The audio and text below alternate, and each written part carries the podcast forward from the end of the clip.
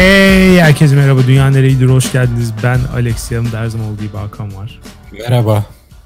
245. bölümümüzde sizlerleyiz. Uzun bir aradan sonra sizlerleyiz. Yani deprem olduktan sonra bu yayını yapmak ne içimizden geldi programı yapmak ne de zaten belli bir süre uygun değildi yapmakta. Evet. Ondan sonra da biraz kişisel sorunlar dolayısıyla arada vermek zorunda kaldık. Kısmet bugüneymiş. Doğru. Böyle diyelim. Ee, nasılsın Hakan? İyiyim Alex. Ne olsun. Geçen günlerde çok radikal dönüşümler oldu mu hayatımda bilemiyorum. Geldik yine buradayız. Senle beraberiz. Evet. Bu tabii ayrı bir mutlu. ayrı bir mutluluk kaynağı. Sen nasılsın? Katılıyorum. Ben de öyle valla. Çok fark yok. Ee, ya son bölümümüzün içeriğine falan girmeyeceğim ama bu ara verdiğimiz dönemde bazı yorumlar vardı. İstersen onların bir üstünden geçelim. Sonra da genel bir sohbet ederiz. Bakalım durum bir akış bizi nereye götürecek. Evet. Ya ee, öyle bir durum oluştu yani dönüşte de ne konuşacağız diye değil mi? Ya Biz evet. Birbirimize baktık. Yani deprem hiç yaşanmamış gibi davranmak da bir garip.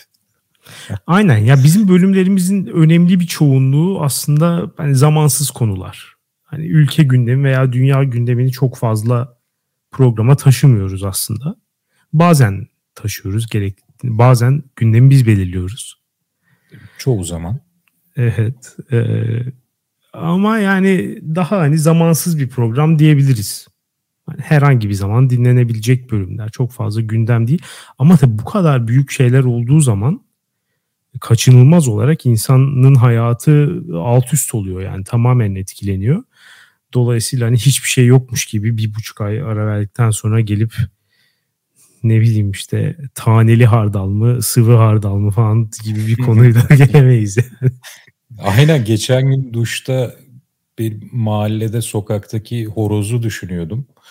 Aklıma bir şeyler geldi falan. Burada konuşuruz belki dedim. Sonra dedim ki ya düşsene deprem sonrası ilk bölüm gelip horoz mu konuşacağız?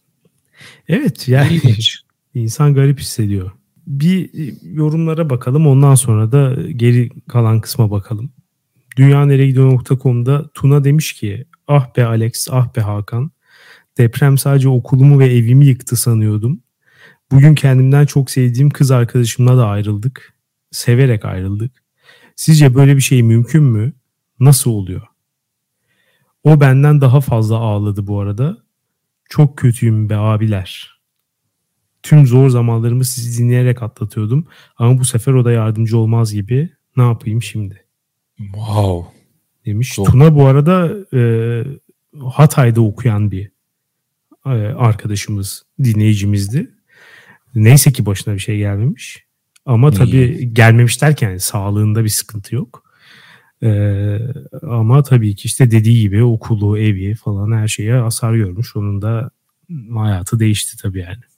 Üstüne bir de bunu yaşamış. Çok geçmiş olsun. Evet. Ne denebilir ki? İlişki kısmına ancak yorum yapabileceğim. Aynen. E, o da evet mümkün tabii ki severken ayrılmak bir ilişki için sevginin yeterli olmadığı her insan hayatının bir noktasında her insanın idrak ettiği bir gerçek. Tabii ki. Zaman. Bizi dinleyerek atlatmaya devam edebilir. Kesinlikle denenmiş ve onaylanmış bir çözüm. Evet ya katılıyorum ben de bu arada kesinlikle yani sevmek başlangıç sadece Hani gerek şart ama yeter şart değil yani. Kesinlikle. Lina demiş ki bu yoruma bir farklılık yapıp Alex seni seviyorum diyerek girmek istiyorum. Teşekkürler. Yorumlarıma attığım erotik imzayı paraflarından ayırmam beni duygulandırdı.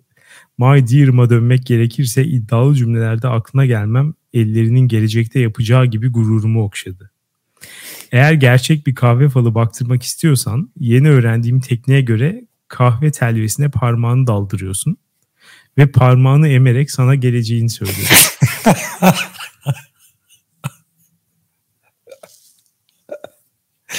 Müthiş yöntem. Bana inandırıcı geldi. Yani bir sonuca varılabilir gibi sanki bu teknikle. Yenilikçi. Fal dünyasının uzun zamandır beklediği inovasyon. Evet. Ee, tüm ayak fallarından daha yalan olacağına emin olabilirsin demiş. Şimdi hemen üstünden ayak falı deyince acaba ayak parmağı mı? Daha... Amanın. Çok farklı bir boyutu olur o Alex. Evet inşallah öyle değildir. Ee, demiş ki son olarak takım elbiseni istediğin kişi giydirebilir. Ben çıkartma kısmıyla ilgileniyorum. Kelepçe almıyorum. Teresa'nın aldığı takımda bileklerime uygun uzay grisi bir kravat olduğuna inanmak istiyorum. Ve seni bu erotik yorumumla baş başa bırakıyorum. Baş başa, Yani- biraz baş başa kal. biraz, biraz bir ara verebilirsek Alex. Ahmet Çakar. Bana bir 3-5 dakika müsaade edin. Gerçekten sindirmesi zor yorumlar atıyor kendisi. Lina bu mükemmel yorum için yine teşekkür ediyorum. Devamını da bekliyorum. Evet bir kere alıştın zaten artık. Devamı gelmezse olmaz. Ve ya umuyorum ki kendisi bu alanda profesyonel bir yazar değildir. O zaman kendimi kötü hissederim. Erotikhikayeler.com yazarıyım. Her diye bir film vardı. Bilirsin. Evet, çok güzeldi. Güzel bir filmdir. Oradaki adam gibi yani millete aşk Hmm. mektupları yazıyor ya. Eğer Evet. Lina da profesyonel olarak millete erotik mektuplar yazıyorsa ha, biraz kalbim kırılır ama yine de yine de mutlu olurum şimdi yalan söyleyeyim. Yani evet yine de yeteneğini ve emeğini senin için kullanmayı tercih etmesi yine de gurur verici. Ama kesinlikle e, amatör bir şekilde bunu yapıyorsa daha da hoşnut eder. Bu normal. Evet bu normal. E, sevgili konstrüksiyoncu demiş ki sevgili Alex ve Hakan bayağı ara verdiniz özledik sizleri demiş. Biz de sizleri özledik. Ben böyle Ben- bir şey göremedim bu arada Alex. Neyi? Benim anladığım kadarıyla kimseden neredesiniz şeyi almadık. Ha, ya evet çok fazla yoktu ama az sayıda da olsa birkaç tane vardı. Geri dönüşümüzde dinlenme sayımızın 10 olacağı gerçeğiyle yüzleşip 10 Evet. kişiye selam edelim. Ee, demiş ki sizden bir konuyu ele almanızı rica edeceğim. Pick me demiş. Sonra da e, Pick me akımını anlatmış. E, bu konuyu yapabiliriz. Bugün değil ama başka bir zaman olabilir. Güzel bir öneri. Son olarak da Ali demiş ki sevgili Alex ve Hakan bu yorumu depremden sonra yazıyorum ve sizleri arkadaş grubumun bir üyesi olarak gördüğüm için fikrinizi almak istiyorum. Öncelikle başımız sağ olsun. Herkese sabır diliyorum. Ben iş için İstanbul'a gelene kadar bir İç Anadolu şehrimizde yaşamış bir kardeşinizim. Bunca sene yeni evler dayanıklıdır, devletin bir planı vardır diyerek geçirdim. Ama depremle birlikte bütün inancımı kaybettim. İçinde bulunduğumuz bu günlerde her yerde İstanbul depremi konuşulurken ben de uzaktan çalışma imkanıma güvenerek eşimi de alıp memleketime dönmeyi düşünüyorum. İş imkanımız bulunuyor ama fevri davranmak da istemiyorum. Sizlerin görüşlerini merak ediyorum. Sağlıklı günler diliyorum. Demiş. Aradan bir ay geçmiş bu arada. Muhtemelen bir karar almıştır iyi ya da kötü. Ne Ama- karar aldı acaba ama şu konuda çok Biz haklı. almamış gibi yorum yapabiliriz. Belki de almadı. Ya şu son depremlerin ya öncelikle tabii ki direkt yaşayanlar ve direkt etkilenenler ailesinde, arkadaşlarında vesaire yani orada etkilenenler haricinde kalan gruba en büyük etkisi bu oldu herhalde. Yeni binalara da güven kalmadı gibi. Evet. yani öyle bir şey var. Öyle bir sıkıntı var. Onun dışında bir de yani İstanbul'da olan herkesin zaten tetikte olması lazım. Çünkü kendi binanda yakalanacağına dair bir güvence de yok. Her an her yerde olabilir. Ofisten öğle yemeğine gidersin. Derme çatma bir binadır. Orada olursa çöker yani yapacak bir şey yok buna. Aynen. Ama bu İstanbul'u terk etmek için bir sebep midir? Ya eğer tabii kaldığı binaya bağlı ya. Gerçekten e, güvenebileceği bir bina ayarlayamıyorsa kendine barınmak için O zaman dönülebilir ya Alex. Olabilir evet. Ya ben de sıcak bakıyorum. Olabilir. Bir de şöyle bir durum da var. Artık e, şeyler çoğaldı. Nasıl diyeyim? Alametler çoğaldı. Ve işte artık 2027'ye kadar bu depremin olacağına dair çeşitli spekülasyonlar var. Her ne kadar depremin şeyini bilemiyoruz deseler de buradan bu arada ilk e, şeyimize girelim. Depremden sonra televizyonlara çıkan jeologlar, bu jeolog manyaklığı, fetişi hmm. e, bana çok garip geliyor. Neyse bu arkadaş şeyini toparlayalım da sevgili Ali'nin konusunu. E, belki de muhtemelen 5 yıl içerisinde olacak bu iş. Olduktan sonra evet. İstanbul'a dönülebilir yani. Ya çünkü şöyle bir şöyle bir durum da var. İstanbul'daysan eğer e, yani çok sağlam bir binadaysan ve deprem olduğu sırada da o binadaysan eğer evet başına bir şey gelmeyecek. Hatta binanın da başına hiçbir şey gelme ihtimali kuvvetli. Hani az hasar ya da hiç hasar falan. Ama tabii o yani bu depremde gördük o şehirlerin ne hale geldiğini. O o ölçüde bir şey İstanbul'a olursa bu şehirde yaşamak da çok zor olur. Senin binana hiçbir şey yani ölmek zaten ölmek ama yaşamak da ölmekten beter olabilir yani. Tabii belli bir süreliğine evet. Evet. O yüzden bilmiyorum ya düşünülebilir. İstanbul'da ne yapıyorsun? Nerede oturuyorsun? Bunlara falan bakar birazcık. Çok aktif şey bir hayat yaşıyorsan vazgeçmeyebilirsin ama genelde evde oturan, işe giden, çok fazla böyle hani İstanbul'u yaşayan bir insan değilsen boş ver git. Hem de daha az para harcarsın memlekette. Şey, evet şeye ne diyorsun? Yani deprem oluyor. E, hemen ardından jeologlar çıkıyor. Şurada fay var. Burada şey var. Yani niye biz bu konuyu bu şekilde ele alıyoruz? Yani ben bunu anlayamıyorum gerçekten. Yani ne fark eder ya? Ne fark eder? Yani şu ya şu öngörüyle biz niye hareket edemiyoruz? Yani Türkiye'nin neredeyse tamamı e, deprem açısından riskli bir bölge. Türkiye'de büyük depremler oldu, oluyor, olacak. Biz bir şekilde bununla yaşamayı öğrenmek durumundayız. Jeologlar da televizyona çıktıkları zaman e, nerelerde fay hatları olduğu ve nerelerin tehlikeli olduğu dışında hiçbir bilgi veremiyorlar. Çünkü yani bunun ötesindeki bilgiler muhtemelen bizim anlayamayacağımız ve dinlemek istemeyeceğimiz derecede teknik bilgiler. Onlara zaten girmiyorlar. E, insanların asıl merak ettiği şeyler de işte işte İstanbul'da ne zaman deprem olur, İzmir'de ne zaman deprem olur, işte şurada olan deprem şuradaki evi yıkar mı falan. Bunların cevabı jeologlarda değil. Ya biz o zaman ne yapıyoruz? Yani deprem oluyor 20 gün üst üste bir gün Naci görür. Bir gün Celal Şengör. Bir gün işte Cenk Yaltırak mıydı? Hepsi çıkıyor bir şeyler söylüyor. Ya hani tamam belki birer kere çıkmalarında da bir sakınca yok da. Yani... Orada 7-24 depreme maruz kalma yani deprem yayınına maruz kalma isteğimizi duyuruyorlar. Başka Ama başkaları başkaları çıksın aynı ben bu konuları konuşsun ama e, hani doğa olayı olarak biz depremi hala niye inceliyoruz? Ya bir artık orayı aşalım yani. Kabul edelim bu depremi. Ve hani artık ne bileyim daha fazla önlemler kısmına odaklanalım. Yayınlar da onunla ilgili olsun. Biraz şeye benziyor sanki. Her Ramazan Nihat Hatipoğlu çıkıp sorular cevaplıyor ya ekranlarda. Aynı soruları cevaplıyor genelde diyorsun. hem aynı soruları cevaplıyor hem ya böyle çok vurucu sorulara zaten cevabı yok. Yani cevabı olmayan sorular var. Evet. Onları geçiştiriyor. Aynı bu deprem İstanbul depremi ne zaman olacak? Ya ortada bir bilgi eksikliği yok tüm bu süreçte artık bu ya bunu görüp kabullenmemiz gerek gibi hissediyorum. Ya ortada ne deprem beklentisi ne deprem sonrası yaşanacaklar, ne ne yapılması gerektiği önlem almak için ya hiçbir bilgi eksiği yok.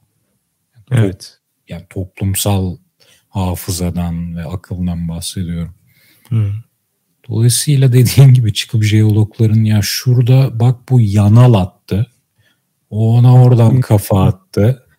Evet. O buradan vurdu gibi açıklamalar yapması yani dediğin gibi onu, o, onu biraz azaltabiliriz yani. Ya evet ha enerji birikti kırıldı yani tamam işte başka bir mekanizma yok herifler 30 yıldır aynı şeyi anlatıp anlatıp duruyor. Ya gerçi işte bilgi eksiği yok diyoruz da e, ben o depremden sonra iş yerinin orada bir çay içiyorum. Yanda bir adam başka bir adama şöyle diyor. Ya ben tesadüf mü diyorum ya diyor. Diğeri ya bekleniyor zaten o bölgede anlatıyorlar ya bilmem ne diyor. O da çok detaylı giremiyor ama bilim insanlarına ikna olmuş. Evet. Diğeri de diyor ki ya ben cahil miyim kardeşim hepsini dinledim biliyorum biliyorum ama bütün bu batılı ülkeler konsolosluklarını kapadılar. bu bir tesadüf müydü? Hemen bu olaydan önce tesadüf müydü? Soruyorum ya. Ya, ya adam bu iki ihtimalin birbirini dışlamadığını düşünüyor. O garip zaten. Ya bir evet. de böyle insanlar var tabii ama o zaten oturup ya o adama 7 gün 24 saat izletsen evet. yine çünkü hani şunu da rahatlıkla söyleyebilir. Hani jeologlar satın alınmış insanlar çıkıp e, bu faillerde bunlar zaman zaman olabilir demesi için hiç çok basit bir şey yani. Adam düşünsene öyle bir güç var ki istediği yerde deprem yaratabiliyor. Ya bu adam Celal Şengör'ü mü alamayacak yani? Tokatlar şey, Celal Şengör'ü. Aynen yani. Aynen. Dolayısıyla öyle bir ya evet komplo teorileri de çok fazla yine çıktı. İşte harptı. Yeni bir versiyon çıktı. Titanyum çubuk meselesi. Onu görmedim. Ya işte uçakla tepe titanyum çubuk çıkartıyorlarmış da beşer kiloluk. Onları işte atmosferin üstünden bıraktığın zaman yere geldiğinde bomba etkisi yaratıyormuş vesaire. Herhalde faylara mı atıyorlar onları? Oradan tetikliyor falan. Böyle bir şeyler düşünüyorlar herhalde. Ne kadar güzel fikirler bunlar ya. Evet yani. Bilim kurgu olarak. İşte zaten ona mı kapılıyorlar acaba? Hani fikren çok güzel böyle. Ya mesela bunları Vay. işte şeye dökseler bir çizgi roman belki bizim de bir Marvel evrenimiz olabilir. deprem yaratan bir süper kahraman. Türkiye'deki deprem komplo teorilerinden böyle bir şey çıksa ve bir gün filminiz çeksek veya Marvel'a satsak milyar dolarlara karakteri. Keşke böyle şeyler olabilse. o aşamada tıkanıyoruz galiba. Aslında komployu at. O aşama, yani daha komplo teorilerini daha sağlıklı bir şekilde işleyebilse zihnimiz. Evet yok biz şey, şey ciddiye alıyoruz baya zaten yani. Bunun için hani birazcık eleştirel yaklaşıyor olmak lazım teoriye. yani bizzat sana seni nasıl etkiledi bu şeyler, olaylar? Ben mesela hakikaten işte demin konuşurken dedin ya şey diye sürekli olarak deprem içeriğine maruz kalma. Yani ilk bir ay falan e, ben de tam o moddaydım. Yani başka hiçbir şey yapmıyorum, konuşmuyorum, dinlemiyorum izlemiyorum falan. Tamamen her gün 24 saat. Zaten telefon bağımlısıydım ve Twitter bağımlısıydım. İyice yani o şeye çıktı. Arşa çıktı. Bir yandan işte televizyon izliyorum. Bir yandan onlara bakıyorum falan hmm. sürekli. ve ben gerçekten kilit. Evet beynim pelteye döndü zaten. Bütün bunlar sonucunda. Hala da etkileri geçmedi yani.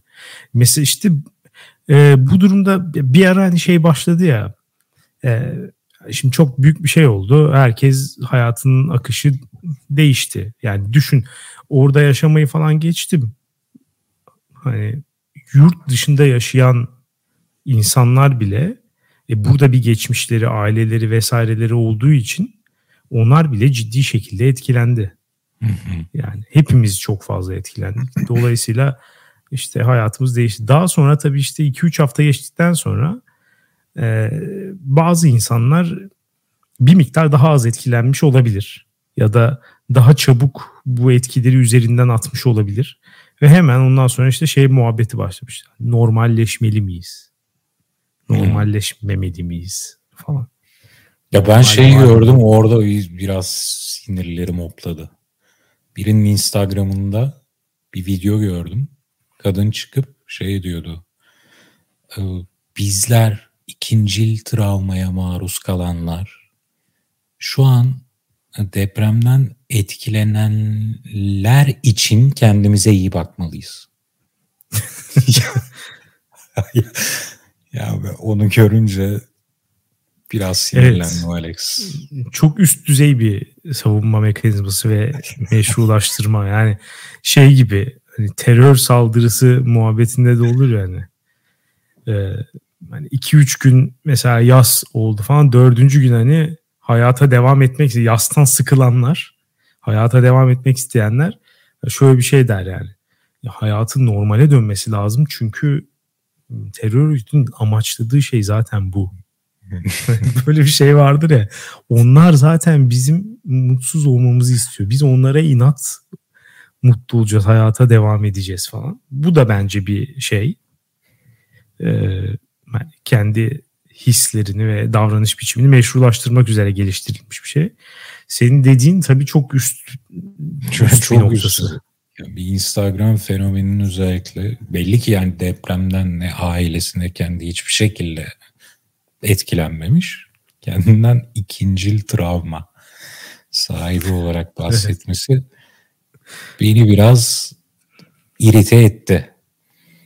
Ama ben de senin gibi kitlendim Alex. Televizyonlar da hani, tarihlerinde görülmemiş reytinglere ulaştılar muhtemelen. Değil mi? Hep şey muhabbeti vardı ya işte televizyonlar bitti artık. Hele bir de hani Türkiye özelinde habercilik falan da pek fazla yapılamadığı için artık televizyonda. Yani tamamen yeni medya, işte dijital falan. Herkes o moda geçmişti. Böyle büyük bir olay olunca o birazcık taca çıktı özellikle ilk günlerde. Evet, 24 saat televizyona çıktı bende. Hiç evet, geçemiyordum. Ya, tabii ya televizyonların imkanı e, karşılaştırılamaz diğerleriyle. Onlar muhabir bulup gönderene kadar vesaire bir de şeyi de karşılayamıyorlar tabii ki. E, işte o bahsettiğimiz 24 saat içerik ihtiyacını da karşılayamıyorlar. Hı. İster istemez yani kadro küçük buna göre tasarlanmış bir şey değil. Aynen. Dolayısıyla onlar zorlandı. Televizyonlar orada bir comeback yaptı gerçekten. Yaptı yaptı. Bir de itirafta bulunayım Alex. Benim ilk gün yani sabah dörtte oldu ya deprem. Evet. Ya beni benle ilk gün şöyle diyeyim. Sabah dörtte oldu ya deprem. İlk günkü tepkilerimi görenler muhtemelen şu an beni sokağa çıkarıp linç ederler. Açık konuşayım. Ben o ilk anda olayın büyüklüğü ve vehametini idrak edemeyen gruptayım. Birçok kişi böyleydi ama bence özellikle e, o bölgede çok fazla tanıdığı olmayan insanlar bu durumdaydı. Çünkü ha bir de şu da vardı. Ulaşılamıyordu oraya da. Hmm. Televizyonda da çok fazla gözükmüyordu açıkçası ilk zamanlarda. Yani daha doğrusu şöyle hasarın daha düşük olduğu yerlerden görüntüler falan vardı. Evet. O, o yüzden bu derece büyük bir yıkım olduğu yani olayın vehameti ve ağırlığı tabii ki bence de ikinci gün fark edildi. Bir de bence şeyin de etkisi var.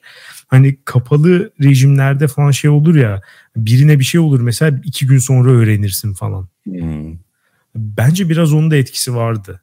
Yani bir süre bu olayı olduğundan küçük gösterme yönünde bir e, istek vardı. Daha sonra bunun mümkün olamayacağı anlaşıldı ve bıraktılar. Bence evet. yani. Daha sonra da tabii öteki ucuna gittiler işin. Bu sefer de işte meşhur asrın felaketi e, kampanyasına geçildi yani. En son gördün mü? New York'ta bir tane araba mı ne kiralamışlar. Görüntüleri gösteriyorlarmış bağış toplamak için. Cumhurbaşkanlığı iletişim başkanlığı yapmış sanırım. Öyle mi? Neyse bunu geçelim. Ben olayın büyüklüğünü şeyde anladım. Yine bireysel dokunduğunda e, Antakyalı olan eski bir kız arkadaşımla geçmişte Antakya'ya gitmiştik. Onun annesinde kalmıştık. Televizyonda e, onun ev o evden çıkıp 5 dakika yürüyüp gittiğimiz yerlerin harabeye döndüğünü gördüm. O çıktı. Orada dedim ki az siktir dedim. O andan itibaren bende bir e, idrak başladı olayın boyutunun idraki başladı. Evet evet yani hakikaten ilk sabah biraz daha e, tam anlaşılamamıştı. Daha sonra işte mesela Twitter'da falan da tabii çok yani hani e, şey yapamayacağın kadar e, proses edemeyeceğin kadar fazla şey düşüyor saniye başı. Şurada enkaz altında insan var. Burada bu bina işte yıkıldı vesaire vesaire sürekli şeyler. Arama kurtarma yardım talepleri. E, o zaman tabii biraz biraz artık anlamaya ben de başlamıştım yani en baştan ben de fark, fark edemedim bu derece bir şey olduğunu. Hatta şöyle söyleyeyim yani bizim mesela ilk gün işte her şey gayet normal devam ediyordu. Hmm. Daha sonraki günlerde mesela şey oldu. Yani salı günden itibaren biraz o durum değişti. birçok yer birçok yerde de aynı şeyin olduğunu duydum. Yani insanlar genel olarak tabii anlayamadı. Aynen. Şeye ne diyorsun peki? Ee, neyse ya bu konuları bilmiyorum konuşmak. hem üzerinden zaman geçti hem de herkes konuştuğu için işte ne bilmiyorum yani. Doğru. Ben ne bunu merak ettim bunu söylesene. Ya yok genel olarak işte şey diyecektim ya. E, hani bir yandan şey üzerinden çok fazla kavga döndü ya. İşte arama kurtarma çalışmaları iyi mi yapıldı, kötü mü yapıldı? Yardımlar iyi mi gitti, dağıtıldı, kötü mü falan. Şimdi objektif olarak bunların kötü olduğu aslında zaten belli yani. hani hiçbirinin yapılamadığı, hiçbirinde hepsinde bir sıkıntı olduğu falan belli. Ama hani şey bana gerçekten garip geliyor ya. Bütün eforun artık tamamen şeye harcanması. Yani hani ortada olan durumu gizlemek, farklı bir anlatı oluşturmak, aksi yönde bir şeyler söyleyen herkesi çeşitli yöntemlerle susturmak ve yani susmasa da susturmaya çalışmak en azından. Yani bütün konsantrasyonun bunda olması şimdi normal şartlarda işte hani siyaset biraz da bir oyun gibi yani yarışma gibi. Hı hı. Ee, dolayısıyla yapılan şeyler biraz daha hani kendi içerisinde o dünya içerisinde kaldıkça daha tutarlı ve makul hareketlermiş gibi geliyor. Ama ne kadar bunun dışına çıkarsa o kadar e, insanı hakikaten insanlığından utandıracak boyutlara geliyor. Biraz ben mesela bunu yaşadım. Yani fazla bir artık kopuş oldu yani. Bu kadarı da yani dayanılmaz geliyor gerçekten insana. Ben e, o bakımdan çok e, duygusal olarak çok etkilendim yani. Gerçekten hala da bu duruma şeyim geçmedi. E, öfkem geçmedi yani. Geçeceğini düşünmüyorum hiçbir zaman. Şey mi diyorsun? İktidar PR konusunda halkla ilişkiler, reklam, pazarlama konusunda öyle profesyonel bir raddeye vardı ki artık olayın profesyonel olduğu apaçık ortada olduğu için rahatsız edici. Ya evet bir de öyle bir durum. kesinlikle öyle bir de ya böyle bir durumda birinci önceliğim bu olamaz artık ya. Yani normal zamanlarda tamam anlıyoruz. Anladık artık kabul ettik. Sürekli bir şey dezenformasyon çabası, sürekli böyle abuk subuk bilgilere boğma, farklı bir ev doğrular evreni yaratma şeyi falan işte yok sosyal medya trolleri, pelikancılar bilmem ne falan. Anladık hani bu, bu oyunun kuralları bu şekilde Türkiye'de kabul edildi zaten. Hı hı. Artık bunları dillendiren bile yok. Yani umurunda da değil artık kimsenin. Ama hani bu yani böyle bir durumda bile bu kadar insanlıktan çıkmış bir şekilde aynı şeye devam etmek nasıl yapabilir bir insan grubu bunu? Ee, benim aklım almıyor. Yani biraz fren olur diye en azından demek ki içten içe bekliyormuşum. Ben birazcık insanlık olur. Bir mola verirsin bir hafta, on gün. Hmm. Daha sonra ne yapacaksan yine yapar. İşte, Öyle bir şey yok. İşte yok şey olay House of Cards'a döndü. Yani House of Cards'ı izlerken keyifli de House of Cards gerçeğe dönünce orada artık fazla rahatsız edici. Ya oradaki şeyleri izliyorsun ya spin, spinster mı deniyordu? Spinci şey, falan. Spin Doctor. Yani spin doctor bir hikayeyi nasıl topluma Aynen. kendine avantajlı biçimde anlatırsın falan. Orada izlerken hmm, of of nasıl yaptı ama nasıl çevirdi falan diyorsun da sana yapılınca gerçek hayatta ya evet hem bu kadar da evet, yapmaya çalışmayın. Hem öyle hem de işte dediğim gibi yani olayların ciddiyeti ve vehameti arasında da hani farklar oluyor bence. Ee, hani hangi konudaki anlatıyı ters yüz etmeye çalıştığın da önemli. Yani bu kadar gerçek, bu kadar fazla insanların hayatını alt üst etmiş bir şey varken ortada işi gücü bırakıp bunlarla uğraşmak veya işte hani kendin beceremiyorsun hiçbir şeyi çok belli ayan beyan ortada ama dışarıdan gelenleri de engellemeye çalışmak. Ya orası hani, çok büyük rezalet ya bu seviye hareketler artık bana e, illallah ettirdi. Yani ya da işte çıkıp e, Tayyip Erdoğan'ın çıkıp işte Kızılay'a şey yapanlar şerefsizdir, yok namussuzdur. Ben hababam hakaret, hakaret, hakaret. Ya yeter ya. Yeter birader ya. Nasıl bir şey bu yani? ya bir kere de bir kere de bir şey deme ya. Bir kere de alttan al ya. Nasıl bir adamsın ya? Şey herhalde işte kendi tabanıyla ilişkisini bireysel bir ilişki gibi yürütüyor yani. O an tabandan bir tepki geleceğini öngördüğünde kızıyor. Yani, kimsin lan sen? Der gibi. evet Bak, adam depremzedelere bir şey kızıyor oldu yani. diye bir şey oldu diye bana üste çıkabileceğini sanma. Bak ben kızarsam oturursun yerine. O mesajı veriyor. Şimdi seçim sürecinde de kesin aşk aşk çıkacak. Son bir kez. Son bir istek be bu kadar yılların aşkına vefa olmaz mı falan. Ya öyle bir bireysel ilişki kuruyor tabanıyla. Evet ya bilmiyorum ben artık hakikaten dediğim gibi yani birçok şeyi kanıksadık sansürü bilmem neyi falan hani her, her şeyi bir miktar kabullenmiş durumdayız. 5-10 ee, sene önce ilk kez olduğunda çok büyük tepkiyle karşılanan olaylar bugün sözü bile edilmiyor. Fark etmiyor bile artık insanlar. Onun normalin ne olduğunu düşünmeye başladı. Mesela şu an yetişen gençlere bakıyorum.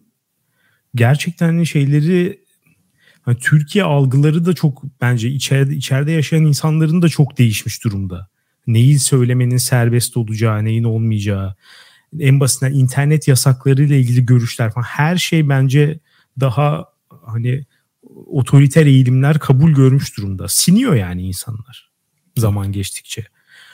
Ama ya her şeye rağmen işte bazen öyle bir o kadar orayı da aştı. Yani hani çıtayı sürekli e, aşağı iniyor iniyor iniyor iniyor ama yani bir olay olunca da gerçekten e, onun altında kalıyorsun yani. Bu bakımdan acayip rahatsız oldum. Hala da bu rahatsızlığın ve etkileri geçmiş değil. Bakalım 14 Mayıs geliyor Alex. evet. Senin en güzel günü. Senin 2023'ün en güzel günü. Şimdiden ilan ediyorum. Sonuç ne olursa olsun bu arada. Yanlış anlama. Şu tamam umarım sonuç da güzel olur da ya 14 Mayıs'ın iple çekme anı var yani. O gün bir Super Bowl havasında geçecek gibi. Kesinlikle. Ee, ama 11 Mayıs'ta da her şey belli olur. Resmi sonuçlar biliyorsun 11 Mayıs'ta ilan ediliyor. Nasıl yani? Seçimden önceki son perşembe günü konuda anketi yayınlanır ve sandıklara fısıldayan adam Bekir, Bekir Ağırdır ne derse olur. Türkiye'nin en güvenilir insanı Uğur Dündar falan değildir ya. Bekir Kesinlikle. Ağırdır diyebilir miyiz? Bence yüzde yüz. Ben ona inanıyorum yani. Ona göre zaten şey yapacağım. Gardımı alacağım. e, seçim günü de hani heyecan ona göre. E, önde şey olursa, anket öyle olursa yani kutlama hazırlıkları yapacağım. Değilse derbeder olacağız yani. Ne olsun diğer türlü de yine heyecan olacak. 14 Mayıs en azından sandık sonuçları kesinleşene kadar 2023'ün en keyifli, en heyecanlı, en güzel günü olacak. Şimdiden iple çekiyorum. Siz de umarım parti düzenleyeceğiz. Bu konuda anlaştık diye umuyorum. Evet evet bizdesin. İkili masa toplantısı yapacağız bugün. Yapalım. Bir de son şeyi soracağım Alex sana. Sen de kendini yolda yürürken, ayağın yere basarken, şu an İstanbul depremi olsun be, aradan çıksın gitsin diye düşünüp hissederken buluyor musun? Valla zaman zaman olmuyor değil. Biraz bazen suçlulukta hissediyorum. Evet. Şu, şu an olsa iyi olur falan diye. Ama e, bazen de tam tersini düşünüyorum bu arada. Ulan şu an olursa hani yandık. Maalesef. Maalesef ben de öyle düşünüyorum bazen. Bakalım ne zaman unutacağız. Evet. Yani bilmiyorum. Bir, e, bizim için de tabii şey oldu. E, ister istemez hayat değiştirici bir tecrübe oldu. Bizzat yaşayanları zaten düşünemiyorum bile. Aynen. Yani orada en iyi durumda olan insan bile e, yine de hayatı sonsuza kadar değişti yani. Ömürlük travma. Evet. Valla bilmiyorum yani bizim dinleyicilerimiz arasında e, kötü durumda olan bir insan olmadığını umuyorum. O yönde bir mesaj atmıştık ama bir dönüş gelmedi. E, bilmiyorum. Belki de vardır bize söylemek istememiştir falan filan. İnşallah herkes iyidir. Yakınları iyidir. İşte yani iyi olunabilecek şeylerde. O çerçeve içerisinde yani. Evet. Etkilenen herkese çok geçmiş olsun. Evet evet aynen. Deyip bu bölümü kapatalım. Haftaya salı daha değişik konularla daha iç açıcı bir sohbet yaparız muhtemelen. E, haftaya salı görüşürüz. Güle güle.